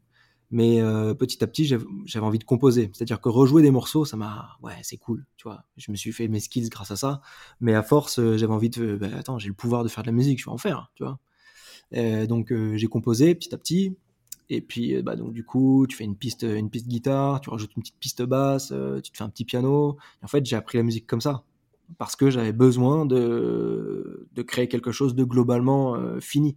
Et pas juste de rester sur une, une maîtrise de la guitare, euh, voilà, comme ça. J'aurais pu devenir un virtuose en guitare. Bah, au lieu de ça, je ne suis pas du tout un virtuose en guitare, mais je peux me démerder à faire une, à faire une instru sur plusieurs instruments. C'est un choix, tu vois. Et euh, donc, euh, j'ai fait pas mal de compos comme ça. Et je ne suis pas un très bon chanteur, dans le sens où euh, il aurait fallu que je prenne des, des, des cours de voix pour, euh, pour avoir une belle voix, tu vois. C'est pas un truc qui s'improvise non plus. Et donc, euh, c'est le truc qui manquait un peu à mes textes. Donc, j'ai un peu chantonné, mais ce n'était pas fou. Et puis après, en fait, euh, ce que je kiffais par-dessus tout, c'était ajouter du texte, de l'écriture à, à, à, à, sa, à, sa, à cette musique-là. Donc je me suis intéressé forcément bah, naturellement au rap, et euh, surtout américain au début, parce que les sonorités m'intéressaient plus, et que le rap français, à part deux, trois trucs euh, qui sortaient un peu du lot à mon sens, qui étaient bien écrits et qui méritaient que, à mon sens bien sûr, hein, euh, que, que j'écoute, il n'y en avait pas énormément en fait. Donc euh, je préférais la musicalité d'un... d'un, d'un rap américain, même si euh, quand tu traduis les textes, c'est bien plus de la merde qu'en français parfois. Il hein. faut, hein, faut être cohérent, tu vois. Mais voilà, la musicalité au moins, tu vois, comment les mecs ils rebondissent sur, les, sur le flow, sur les, sur les rimes, sur ah ouais, ce, ce mot il l'a placé à tel endroit dans la mesure, et deux, deux mesures plus loin, il place un mot qui rime, c'est, c'est ça qui crée le rythme. Ah ouais, c'est, c'est lourd, tu vois. Et ça permettait aussi d'analyser la musique avec un, un rapport détaché. Parce que quand, quand tu comprends le texte, parce que c'est ta langue, t'as pas la même analyse. Que là, quand tu quand t'appréhendes le truc que musicalement, bah, tu te bases que sur la musicalité de la chose, tu vois. Et donc, euh, petit à petit, j'ai écrit mes textes et tout ça. Et puis après, un jour, je me suis dit, mais en fait, ouais, je, je kiffe rapper, quoi. Et donc, euh, mais j'aime le rap quand il est écrit, euh, alors je vais pas dire poétique, parce que je dis quelques gros mots aussi, mais euh, quand c'est quand c'est habilement écrit, quoi, quand il y a une certaine plume. Ah, je suis un putain de schizophrène. Je suis de type mélancolique, le quiproquo fou alcoolique, le type au flow qui fout la colique au petit propos métaphorique. euh, J'écris comme je respire, rap et compose comme j'expire, tape les proses comme Shakespeare, et quand je suis triste c'est respire. Je te pousse à réfléchir, tu fous la pression comme un presse-livre, comme une secousse qui déchire, je donne la pression des treize ivres, comme une treize griffes du Lexomil. Et je toucherai plus qui que ce soit, car quand tu blesses mon côté Jekyll, c'est mister Hyde qui te reçoit. Moi, c'est quelque chose qui m'avait frappé quand j'ai écouté tes, tes morceaux pour la première fois, c'est qu'effectivement t'as quand même une, bah, du coup, une vraie écriture, t'as une vraie plume. Euh, c'est pas, euh, c'est, enfin, je prends un exemple un peu extrême, c'est pas du Joule par exemple qui juste enchaîne. Ah, je t'en remercie. Ouais. Dire, ou, en tout cas, j'encourage en tout cas les, les, les auditeurs et auditrices à aller écouter et vous montrer les liens. Mais euh, du coup, t'as, t'as publié un album. Ça s'est passé comment du coup? Est-ce que c'est toi qui t'es dit je vais créer un album? On est venu te chercher? Ou comment ça s'est passé en fait? Ah ouais, alors j'ai tout fait de A à Z tout seul dans ma piole, mais euh, à la base en fait j'étais euh, j'étais à une soirée dans le sud avec des potes et euh, pour déconner. Euh, Ils ont dit, ouais, euh, passe ton son, là. C'était, le mec, il était, en, il était en changement de D J, et on a mis un de mes sons que j'avais à peine fini la veille dans ma piole, quoi. Donc, euh, mes potes, ils, ils connaissaient ma musique, mais c'était tout, en fait. C'était un cercle très fermé. Et en fait, tout le monde, enfin, euh, toute la pièce a kiffé, quoi. Il y a des gens qui ont chasamé, euh, tout le monde a commencé à redanser alors que c'était en train de mourir, la, la salle. Et là, je me suis dit, ah ouais, truc de fou. Enfin, bah, j'ai bien fait d'écouter mes potes, c'était sympa. Donc, c'était une bonne expérience. Et dans le tas, il y a quelqu'un qui a, qui, a, qui a fait un snap, et elle m'a dit, ouais, j'ai envoyé ça à un, à un pote que je connais, qui est directeur artistique euh, à Paris. Je Ok, on me l'a déjà faite celle-là, merci, c'est gentil, hein, cela dit, hein, mais t'inquiète, je suis censé ouais. manger avec Jay-Z dans deux jours, hein, si, on... si on me l'a déjà faite celle-là aussi, tu vois. Donc j'y croyais pas du tout, mais finalement deux jours après, il ouais, y a quelqu'un qui m'a, il y a un directeur artistique de chez Mercury Universal qui m'a contacté, et qui m'a dit qu'il avait kiffé le truc et qu'il voulait en entendre plus. Donc j'ai pris un train, je suis monté à Paris, rendez-vous de deux heures, le mec il écoute tout, il kiffe, euh, franchement il me dit ouais tu fais tout ça tout seul, c'est chaud, hein, franchement, bah c'est assez rare que nous on aimerait, euh, on aimerait te donner les moyens de, d'aller plus loin. Moi j'étais comme un ouf, tu vois, je me disais putain c'est ça percer dans la musique, oh, c'était easy en fait, tu vois. Tout le monde en fait tout un, tout un, tout un pataquès, mais ah, arrêtez les gars. Et en fait euh, il me dit euh, bon par contre on peut pas te signer, on aimerait bien te signer, on voudrait te signer aujourd'hui mais on peut pas parce que euh, t'as pas assez de followers. Je fais comment ça? Il me fait bah ouais t'as pas de chaîne YouTube, il faudrait au moins que t'aies cent mille abonnés sur ta chaîne YouTube ou euh... enfin voilà là euh, pff, on peut pas signer un gars où on n'est pas sûr que ça va prendre quoi. Ah ouais donc c'est ok bon bah euh, merci. Bah, c'est ça le truc en fait, c'est... c'est là que tu comprends que le business de la musique c'est très différent, tu vois. C'est... les labels ne favorisent plus euh, comment dire, les... des potentiels, tu vois, ne misent plus sur des potentiels à révéler et leur donnent des moyens pour se révéler. On est loin du gars qui découvre Jimi Hendrix dans un, dans un, dans un métro euh, en train de jouer de la gratte en lui disant toi demain tu viens, on va te faire faire un album. Ok, le mec déboule et ça fait un album et ça pète. C'est fini ça, maintenant les mecs avec les réseaux sociaux ils misent sur des gens qui, qui vont péter quoi qu'il arrive sans eux. Et vas-y, on va prendre un petit bifton sur le truc, tu vois, avant que, avant de passer le, que le casse nous passe sous le nez. Donc euh, bon là, euh, grosse dépression, tu vois. Enfin pas dépression, mais je veux dire après, je me suis dit bah tant pis, je vais le faire tout seul mon album en fait. Euh, j'aurais pas la force de frappe d'une maison de disques, euh, ni la, ni la puissance de, de com de, du, d'un label ou quoi, mais tant pis, je vais le faire. Et donc je l'ai fait tout seul. Euh, bon, c'est un album pas maladroit, mais c'est mon premier album. C'est le, la première création d'un gars qui se lève tous les matins pendant un an pour faire que ça. Donc euh, ça vaut ce que ça vaut. C'était à une époque où j'avais pas mal de choses à dire en termes de, certes, tristesse, d'émotion et tout. Donc euh, je sais même pas, ça s'écoute avec un certain mood, quoi. Mais euh, ouais, j'ai conscience que c'est pas, c'est pas commercial. Euh, et puis de toute façon, j'ai pas envie, j'avais pas spécialement envie de percer avec ça. J'aurais voulu juste euh, attirer plus une, une audience pour leur proposer d'autres choses plus tard, mais ça a pas marché, quoi. Je peux pas dire que je peux pas dire que je suis rappeur aujourd'hui. Je fais du rap, ouais, mais je suis pas connu du tout. Édimbourg pour Amsterdam, Miami, Londres et Paris. J'ai séparé mon âme dans un million de mètres carrés. Je crois que c'est le moment de me barrer. Je crois que c'est le moment de me barrer. Une putain d'ambition qui remplace le sommeil. Un jour la pluie dans mes sons me mènera au soleil. Ton album, il est que numérique ou tu l'as aussi édité oh, en physique? J'imagine et... les coûts. Ah non, mais je sais pas. Non, mais c'est pour ça.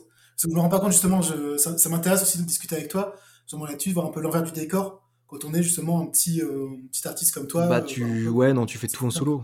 Tu fais tout en solo. C'était... Enfin, normalement, euh, normalement quand tu as gro- un groupe de potes, euh, d'autres, music- d'autres musiciens, tu vois, tu as des potes qui font un peu de photos, un peu de tout. Euh, tu arrives à faire un projet. Tu as un mec qui te fait la prod, c'est son kiff. Toi, tu es rappeur, tu te vas chez lui le soir, on sort le micro, on enregistre. Tu as un photographe qui est là, enfin, un pote photographe. Et en fait, les petits projets se font en équipe comme ça. Et après, euh, tu trouves un distributeur pour, euh, bah, pour faire en sorte que ta musique se retrouve sur les plateformes de streaming, parce que c'est pas, tu, tu, ça se télécharge pas comme ça, tu vois. C'est pas, tu te connectes pas à Spotify, tu drag and drop ton projet et t'es sur Spotify. Il faut que t'aies un distributeur, donc ça, tu le payes tous les mois aussi. T'as quelques sons qui sont sur Spotify et d'autres plateformes. Donc justement, comment ça se passe ? Donc c'est toi qui les as mis ou t'as, t'as dû euh, montrer patte blanche entre guillemets pour pouvoir les... Bah, en fait, tu, passe, en fait tu, tu payes ce distributeur-là tous les mois pour que... Déjà, et, et en plus de ça, tu, euh, bah à l'époque c'était un peu différent, euh, j'avais payé euh, la sortie du truc, c'est-à-dire que euh, un single, donc un son, j'avais payé trente balles pour, euh, pour qu'il soit publiable, et après euh, tous les mois tu payes un abonnement pour, pour, pour conserver ce, sa présence sur les plateformes. Tu, tu payes qui ? Tu payes Spotify ? Non, non. Et Deezer, non, non, tu, tu, payes, euh, tu payes par exemple, je te dis une connerie, euh, DistroKid, euh, TuneCore, euh, c'est, c'est, des, c'est, des, c'est des boîtes en fait qui s'occupent de distribuer ta musique. Oui, ok, je comprends. C'est, c'est comme moi, je paye une boîte pour distribuer mon podcast sur les différentes plateformes. Okay, exactement la même chose. Et donc, euh, tu payes ça un petit peu tous les mois, donc euh, bah, ça peut revenir à une certaine somme, hein, petit à petit. Et en fait, c'est eux qui s'occupent après de te, comment dire, de faire un truc, euh, bah, de te distribuer au plus d'endroits possible. Donc, euh, Apple Music, Amazon Music, YouTube Music, euh, Deezer, Spotify, Napster, tout ça. C'est eux qui s'occupent de ça. Mais, euh, mais après, derrière, tu dois en faire la promo parce que euh, un abonnement à trente balles par mois, plus euh, certaines sorties qui sont payantes. C'est moi, un album de douze titres, par exemple, ça va peut-être te coûter cinquante balles. Ça dépend, en fait, des distributeurs. Et en fait, euh, une écoute... Alors ça, j'ai fait une vidéo YouTube là-dessus. Euh...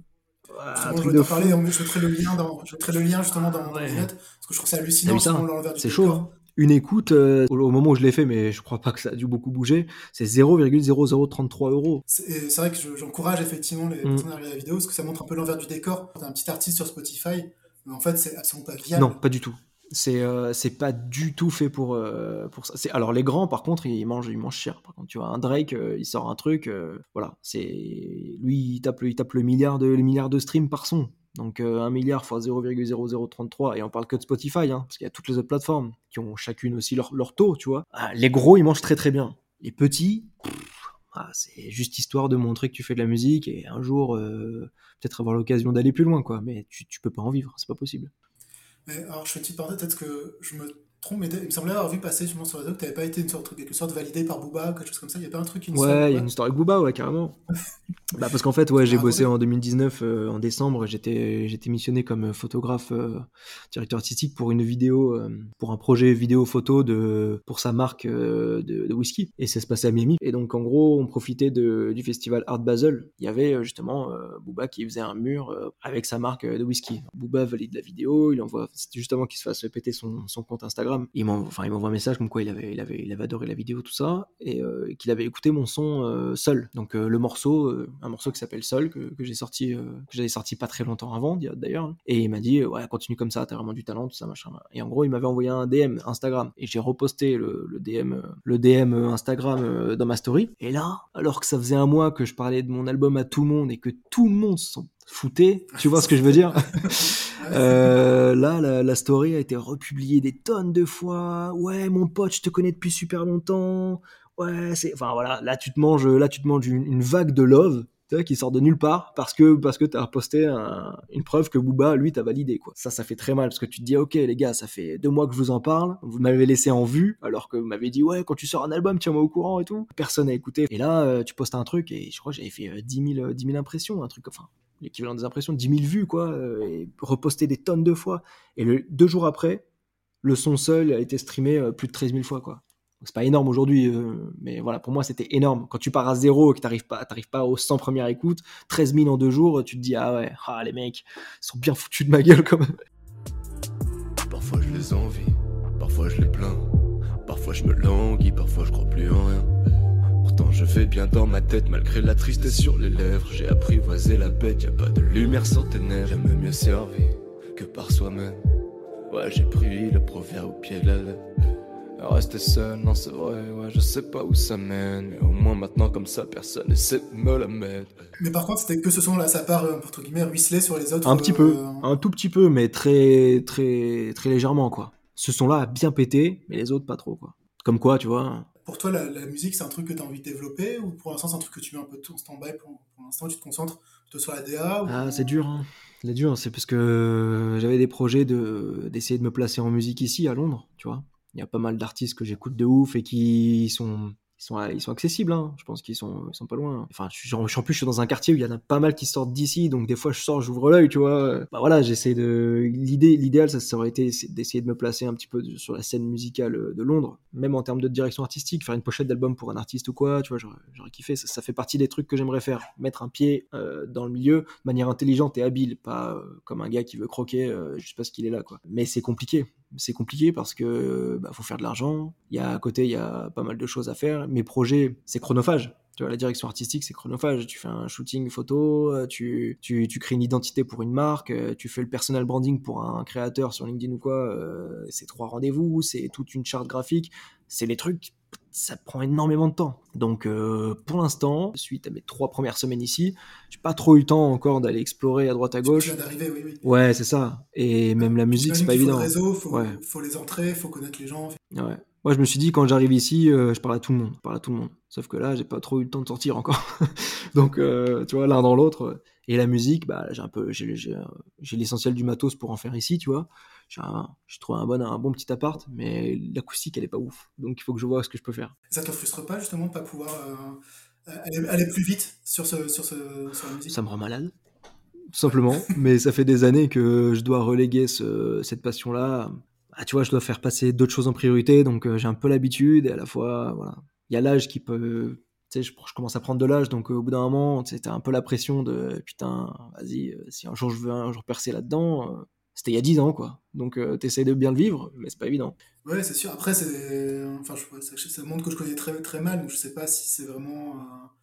Si c'est vraiment une question d'âge ou pas, je sais bah, pas. En tout cas, ça, ça fait pas office de, de parole d'évangile, tu vois, mais à l'époque, euh, direction, enfin, le directeur artistique de chez Mercury Universal, il m'avait dit euh, t'as vingt-six ans. Ah, c'est chaud. Hein. C'était déjà un peu vieux, tu vois. Et là, j'en ai trente-deux. Donc, euh, les gars. Euh... Après, c'est vrai que quand tu regardes, tu vois, enfin, après, je sais pas si c'est représentatif, mais euh, quand tu regardes les, les, les émissions type The Voice, la Star Academy, comme ça, c'est les gens, ils ont dix-huit ans, quoi. Enfin, bah, surtout qu'en fait, en fait, percer tout seul, je pense qu'il n'y a pas forcément de, y a pas forcément d'âge, parce que c'est toi qui vas gérer. Mais euh, quand t'es. Et quand t'es chapeauté par un label ou une maison de disques, c'est comme un joueur de foot, ils te prennent le plus jeune possible parce qu'il faut rentabiliser le truc, tu vois. Il faut s'assurer que ça va parler aux générations qui payent aujourd'hui. Donc euh, c'est un peu marketing et à la fois ça fait quand même un peu le flip, quoi. Parce que t'as beau savoir que c'est un peu une connerie, bon bah là je tourne et puis t'as toujours pas percé, quoi. Donc, euh... Pour conclure cette partie donc, sur un peu ton, ton expérience créative, je veux juste te faire réagir sur deux, deux réflexions que j'ai prises d'autres artistes. Ouais. La première, c'est de, c'est de Magritte, enfin, Magritte, qui disait que, enfin, lui considérait que ses œuvres étaient incomplètes sans le titre. Est-ce que le titre, pour toi, de tes, tes morceaux, c'est quelque chose qui est important, que tu travailles beaucoup ou pas ? Euh... Bah pour te dire, quand je fais quand je fais un son, jusqu'à ce qu'il soit terminé, il s'appelle New avec trois W, hein. New, new New Project avec quatre T parce que t'en as déjà un où il y a trois T, tu vois. Donc euh, bon, le titre le titre c'est un peu le c'est le c'est la cerise sur le gâteau, tu vois. C'est ok, tout ça, qu'est-ce que c'est exactement? Et donc effectivement, c'est un c'est un intérêt, c'est c'est important le titre, mais je sais pas si son œuvre ton œuvre elle... ouais, si ça fait partie du truc quand même. C'est vrai, ça fait partie du truc. Après voilà, quand une œuvre a besoin d'un titre ou d'une explication pour être comprise, là on rentre dans un autre débat. Je suis pas forcément d'accord avec ça, tu vois. Je pense pas que c'est ça qu'il veut dire. Je pense que pour, c'est que pour lui ça fait partie intégrale mmh. de l'œuvre euh, et c'est pas juste le, justement le petit truc en plus que tu mets à la fin parce qu'il faut en mettre. C'est, ça continue sa réflexion qu'il a pu avoir avec l'œuvre. Ouais, je suis assez d'accord avec lui dans le sens où euh, si tu mets pas de titre, les gens peuvent l'interpréter un peu comme ils veulent et c'est bien. Sauf que quand tu mets un titre, euh, on te dit ok. Ok, c'est ça. Donc toi, ta vision de ça, c'est ça. À l'image d'un peintre, je pense que si tu peins n'importe quel décor et que tu mets pas de titre, bon bah t'es un gars qui a peint, qui a peint un décor, quoi, tu vois. Alors que si on te, si tu mets un titre, je ne sais pas, euh, renouveau ou euh, euh, je sais pas, un, un titre qui qui est vraiment puissant, tu vois, ma tristesse, et que tu peins un décor qui ne l'est pas, on se dit ah putain pourquoi, tu vois, ça, là il y a du sens. Ok, là on a envie d'avoir l'histoire qu'il y a derrière. Et comment tu fais justement toi pour euh, nommer tes chansons? Est-ce que t'as un processus particulier ou c'est juste une question de feeling? euh... Non, c'est, euh, c'est ce... moi j'écris toujours par rapport à une histoire, quelque chose que je veux relater, un sentiment ou un état d'esprit. C'est souvent un mood, un état d'esprit ou quoi que ce soit. Et donc, du coup, le titre, il vient la plupart du temps naturellement. Ouais. C'est, c'est souvent des inspirations à d'autres trucs, des références à, à d'autres choses. Non, ça, ça, vient, ça vient facilement. Ça. J'ai, j'ai plus en tête tout, toutes les chansons de ton album, mais je crois que globalement, les titres sont quand même assez évocateurs et en lien quand même avec le, justement le mood de la chanson. Alors, généralement, c'est quand même des chansons qui sont assez... Euh, assez enfin, pas forcément tristes, mais assez, euh, assez pesantes quand même. Ouais, ouais, c'est vrai que bah, je pense que c'est un peu ce que beaucoup de gens m'ont reproché, tu vois. Ils m'ont dit « Ouais, j'ai écouté ton premier album, mec, euh, c'est triste un ouais, peu. » Ah non, c'est pas, c'est... c'est pas triste. En fait, moi, je le vois pas comme un truc triste. C'est euh... Ouais, ça peut paraître triste parce que c'est vrai qu'à côté d'un Joule qui va sauter dans tous les sens, Zumba Café, bah oui, frérot, c'est triste, oui. Mais euh, c'est plus euh, comment je vois les choses. En fait, c'est mon premier album, donc il est un peu maladroit. Je l'aurais fait complètement différemment si c'était aujourd'hui, tu vois. Mais il y a encore des choses que je pense encore et dans l'idéal, j'aimerais qu'on l'écoute en mode euh, on se pose dans un endroit calme, bois ton petit truc, tu fumes, tu fumes ce que t'as envie et tu réfléchis. C'est viens, on réfléchit ensemble à un truc. Là, je, je dis moi parce que c'est moi qui rappe, mais dans l'idée, je te parle à toi, tu vois. Multitude d'émotions éphémères, dans mes oreilles murmure façon A S M R. Pourtant j'étais sincère mais j'ai dû pas assez me taire. Si j'avais pas le droit d'y croire, pourquoi on m'a laissé faire? Trop de gens me détestent parce que j'ai l'air trop sûr de moi. Et c'est souvent des gens qui sont pas sûrs d'eux-mêmes. Faudrait en plus que je fasse gaffe de pas les mettre trop en émoi, de perdre les renvoyés à leurs blessures de merde. Pour plus me faire avoir, je me fixe des lois et des réformes. Mon intellect est comme un gouvernement en pleine crise. Et tous ces S M S à l'eau de rose dans mon téléphone prouvent qu'il y a trop de fleurs bleues dans ma matière grise. Faudrait que je m'écarte un peu de ce malheur planifié que mes vieux semblent avoir prévu pour moi. Enduré pour moi, combien de temps encore mes yeux vont s'humidifier pour ceux qui n'ont jamais pleuré pour moi. Je fais une petite parenthèse, c'est autobiographique ou c'est fictionnel? Parce que c'est quand même des, des, des morceaux qui sont assez, euh, assez noirs. Tu, tu parles beaucoup de ton rapport à l'alcool, la drogue... Euh... T'as une sorte de, de schizophrénie aussi. Il y a eu un peu de tout, tu vois. En fait, je n'arrive pas à écrire sur un truc que j'ai pas vécu, déjà. Je n'arrive pas à le faire. M'inventer un perso à cent pour cent, c'est très compliqué, je, je peux pas le faire, tu vois. Par contre, euh, c'était la phase où effectivement, ouais, c'était très dur et, euh, et je suis tombé dans des trucs un peu de merde et j'avais envie que euh, ça parle à d'autres gens, tu vois. C'est pas une ode à l'alcool, non, non, c'est non. pas, euh, c'est pas, euh, tu vois, euh, c'est au contraire, c'est putain, regarde ce que ça fait. Euh, et puis, vers la fin, et même les morceaux que j'écris aujourd'hui, que je sortirai peut-être un jour, c'est, j'en suis complètement revenu, tu vois. Genre, euh, finalement, je pensais que ça m'aidait, mais c'était complètement de la merde, tu vois. Genre, ça m'a, ça m'a éteint, le truc. Et en fait, euh, je m'en suis rendu compte en voyant des potes, et ça, c'est vrai, qui se sont éteints avec ça. J'ai complètement quitté ce genre de choses. Le, le, un jour où j'étais tellement défoncé que j'arrivais pas à faire de musique, je me suis dit, mais mec, qu'est-ce que t'es en train de faire, là? T'es en train de te, de, te, de te ruiner, t'es en train de te... Tu te respectes plus, t'es en train de t'auto-détruire, tu sais plus faire ce que t'as envie de faire toute, toute ta vie. Et j'ai vu des potes tomber là-dedans et y rester, et ça m'a dit, ouais, non, pas moi, c'est mort. Je me mets en, po- en posture de... Je le vis, pour qu'on le comprenne. Parce que sinon, c'est qu'une critique sur des gens, sur comment ils font les choses et tout, et t'es, t'es, bah, tu, tu te crois un peu meilleur que tout le monde. Non, je m'inclus dans le truc parce que j'y ai un peu baigné là-dedans, tu vois, faut être honnête. Mais euh, voilà, c'est pas... Je, je, je prône pas le truc et... C'est bien d'en sortir aussi. Deuxième réflexion sur laquelle je voudrais être, euh, avoir ton, ton avis. Donc, c'est un artiste peintre sud-coréen alors, qui s'appelle Park Seobo. Alors, je ne sais pas si je prononce bien son nom. Okay. Pas. En gros, lui, il considère que dans son art, le processus est plus important que le résultat. Ah, je kiffe bien ça. Ouais, ça, je suis carrément d'accord avec ça. C'est comme quand tu vas dans un... Tu, tu, tu pars en voyage avec des gens que t'aimes. Tu sais où tu vas, hein. Mais vas-y, le chemin en bagnole, il est kiffant aussi, tu vois. C'est... c'est un peu... Ouais, ça, je suis assez d'accord. C'est qu'une fois qu'un truc est terminé, bah, je suis content parce que c'est concret, c'est, voilà, c'est sorti de mon cerveau, maintenant, voilà, c'est plus une idée, c'est, je peux le consommer, je peux le lire, je peux l'écouter, je peux le regarder, je peux le vendre, tu vois. Mais il y a ce côté un petit peu deuil où, putain, c'était bien quand j'étais en train de le faire aussi, tu vois. C'est, le chemin est aussi important que la destination, je pense, et ça, ça vaut pour pas mal de choses. Toi, tu dis c'est aussi important, parce que lui, il dit c'est même plus, encore plus important que le résultat. Plus important, ouais, ouais bah, ouais, les deux... Ça dépend du chemin. Ça dépend aussi, comment ouais. tu vois les choses. Ouais, ça dépend, ça dépend du chemin et ça dépend comment tu considères qu'une chose est terminée. Je pense que, ouais, c'est aussi, pour moi, c'est aussi important. Alors justement, comment tu, c'est quoi tes critères pour dire qu'une chose est terminée? Est-ce que c'est juste un moment où tu te dis j'ai passé assez de temps ou tu, tu, c'est juste t'as... Il n'y en a jamais. Au début, tu penses que c'est des critères purement techniques. Tu vois, genre, est-ce qu'il y a tout qui a été rempli comme il faut dans le, le, dans le, dans le sens, euh, voilà, dans le sens qu'on, qu'on attend de ce, de ce projet-là. Mais en fait, non, c'est jamais fini. Genre là, mon album, si je veux, je le reprends, je refais tout, je refais toutes les prods, je rajoute des... Pff, c'est jamais fini. Donc, euh, tu... Et en fait, ça, c'est, c'est, c'est un truc, c'est une malédiction du créatif, ça. C'est-à-dire qu'il y a des tonnes de trucs, et ça, je suis pas du tout tout seul. Hein. Je sais très bien qu'il y a centaines de personnes qui vont, qui vont dire la même chose si on les interroge. Le nombre de fois où tu pourrais sortir quelque chose en te disant « ça, c'est terminé, voilà, j'ai fait ce que j'avais à faire sur ce truc-là, il faut le consommer maintenant. » Mais on le fait pas, parce qu'on veut toujours faire mieux. Peut-être que, ah ouais, mais peut-être que ça, en fait, euh... et en fait, finalement, plus t'attends, plus tu regardes ton truc, ça traîne depuis six mois parce que bah, t'as quinze trucs à sortir, donc forcément qu'il y en a qui prennent plus de temps que d'autres, et tu t'écoutes le truc et tu te dis « Ah bah voilà, bravo, espèce de couillon, maintenant ce truc-là, si je le sors, c'est complètement H S, c'est, ça vieillit, c'est, tu vois ce que je veux dire ? Je me suis raté une belle occasion de sortir quelque chose au bon moment. » Et finalement, bah, t'as des disques durs remplis de trucs que t'as créés, que t'as jamais montrés, et tu peux plus vraiment le faire, parce que du coup, ça a trop vieilli, et puis ça représente plus tes compétences d'aujourd'hui, tu vois ? Moi, je te fais écouter des prods qui n'étaient jamais sortis il y a cinq, six ans, dix ans. Tu vas te dire, ouais, c'est pas mal. Moi, je vais te dire, mais putain, mais il faut, faut pas. Surtout, je te fais écouter ça, mais fais attention, je suis meilleur aujourd'hui, tu vois. Et donc, du coup, tu, tu prends jamais le risque de le sortir. Et ça, c'est une connerie. Alors, justement, est-ce que tu as un projet dans tes tiroirs que tu n'arrives pas à faire avancer ? Et si oui, pourquoi ? Ouais, un deuxième album, ouais. J'ai l'équivalent, franchement, j'ai, j'ai l'équivalent quasiment prêt de faire cinq albums, là. D'accord. Qu'est-ce qui te, te bloque ? La thune ? La thune, non, parce que je peux le faire chez moi, tu vois, plus le temps.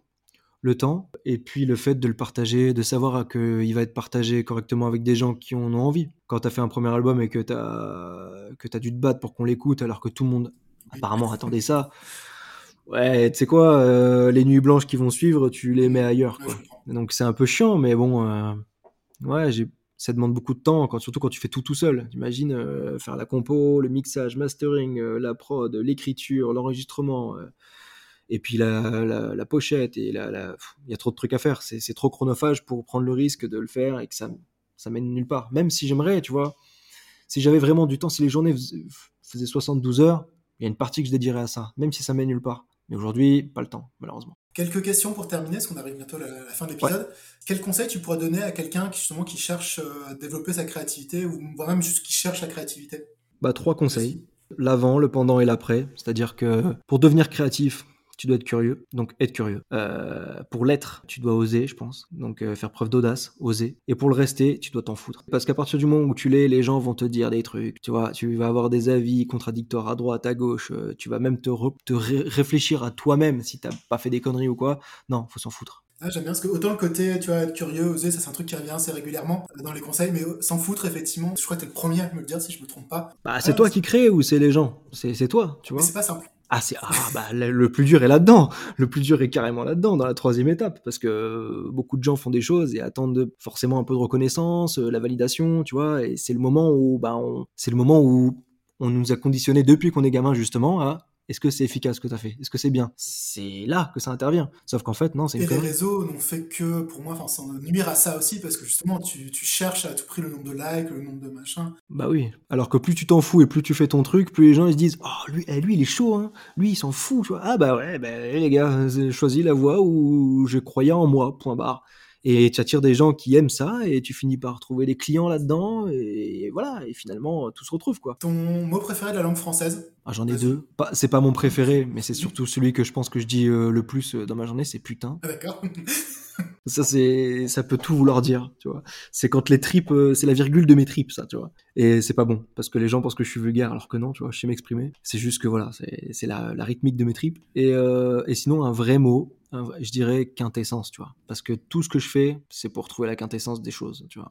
La quintessence de la créativité, la créativité, c'est quoi ? La quintessence de ce projet-là, tu vois, la quintessence, c'est vraiment le, le truc à son, à son maximum. C'est quoi la, le, le truc le plus puissant de ça ? C'est, c'est la valeur ajoutée ultime. Et ouais, je pense que ça. Puis en plus, le, le mot, il est joli, quintessence. C'est l'essence euh, ultime. Ah, puis il rapporte beaucoup au Scrabble, c'est vrai qu'il est pas facile à placer, donc c'est bien. Ah, quand tu le places, par contre, t'es content. Ah, c'est pas mal. Un créateur ou une créatrice que tu apprécies, tu voudrais mettre en avant ? Il y a deux personnes qui m'inspirent de fou là. Alexandre Astier, ça fait longtemps, hein, et puis au-delà même du, du simple fait qu'il a, qu'il a pondu Kaamelott, tu vois, ça, bien sûr on aime, on n'aime pas, mais au-delà de ça, c'est quand même un bonhomme, euh, pareil, un polyvalence extrême, euh, mec qui compose les musiques, euh, il écrit les textes, euh, il filme, il est réalisateur, il est acteur, il a fait une conférence euh, sur la vulgarisation scientifique, euh, donc voilà, le mec qui touche un peu à tout, euh, il a un astéroïde qui porte son nom, tellement il, est, il a un pied dans le monde c'est du vrai, geek, euh, et, le, et, ouais, et un pied dans le monde scientifique, tu vois, c'est un, c'est un taulier, hein. Et ce gars-là, ouais, quand tu l'écoutes parler, il est, euh, tu vois, il est factuel, tu vois. C'est un gars qui parle avec ses tripes pareil, mais il sait où il va, euh, c'est un gars qui hésite, c'est un humain dans sa vulnérabilité et toute sa puissance, je trouve. C'est inspirant. Euh, sinon, ouais, je dirais, c'est Blafrite. C'est un youtubeur. Bah, c'est d'ailleurs le, c'est d'ailleurs le mec de, de Lena Situation, qui est, qui est très connu aussi.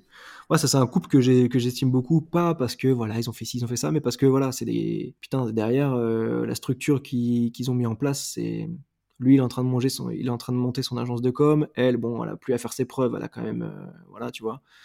Euh, c'est quand même une, c'est des tauliers. C'est des tauliers euh, plus jeunes que moi, donc euh, respect. Et quand tu vois ce qu'ils ont développé, ben ouais, c'est, ça défonce quoi. Donc euh, ouais, c'est des gens que j'aime bien. Où est-ce qu'on peut te retrouver ? Euh, j'ai, qui- j'ai quitté Instagram parce que ça m'a gonflé. J'y reviendrai avec une meilleure stratégie, euh, moins hasardeuse et un peu plus, un peu plus travaillée. Donc euh, essentiellement euh, LinkedIn. Je monte mon taf, voilà, je partage ma vision, euh, encourage les gens et tout ça aussi. Et euh, un peu YouTube, mais YouTube j'ai fait une petite pause parce que c'est très chronophage et que j'ai pas forcément encore le temps de, bah, de, de m'y mettre à cent pour cent. Il y a un peu des trucs sur euh, YouTube pour me voir, euh, pour me voir évoluer un peu au-delà du, d'un simple post ou d'une simple image. Voilà, si ça intéresse les gens. Et puis Spotify, bah parce qu'on a parlé de musique, mais enfin Spotify. Spotify, Deezer, tout ça, parce qu'on a, on a parlé de musique, mais idéalement, j'aimerais bien, j'aimerais bien ressortir d'autres trucs, quoi, qui sont plus actuels, un peu plus modernes et un peu plus en accord avec ce que je suis aujourd'hui, quoi. Ok, ça marche, parfait, bah écoute, merci beaucoup. Bah merci à toi, hein. Franchement, c'est... ça me fait plaisir d'avoir participé à un petit podcast, en plus, surtout, avec une, une thématique comme ça. Merci d'avoir écouté cet épisode jusqu'au bout. Comme à chaque fois, je t'invite à prendre quelques secondes pour noter ce que tu en retiens. Pour ma part, ce sont surtout ces trois conseils de la fin. Être curieux pour devenir créatif, faire preuve d'audace pour être créatif, et s'en foutre du jugement des autres pour le rester. Pour moi, le second est probablement le plus dur, parce que c'est pas toujours facile d'oser se lancer, surtout quand on ne pense pas être créatif. Oser se lancer sera d'ailleurs le sujet d'un épisode qui sortira en février. Je suis curieux de savoir ce que toi, tu as retenu de cet épisode. Si tu souhaites soutenir mon travail, tu peux lui donner cinq étoiles sur Spotify ou Apple Podcast, partager cet épisode sur les réseaux sociaux, ou simplement en parler autour de toi. Ça ne te prendra que quelques secondes, mais l'impact pour moi sera énorme. D'ici quelques temps, tu retrouveras la transcription textuelle sur mon site personnel laurent tiret naudier point f r. Encore merci pour ton écoute, et rendez-vous bientôt pour un nouvel épisode.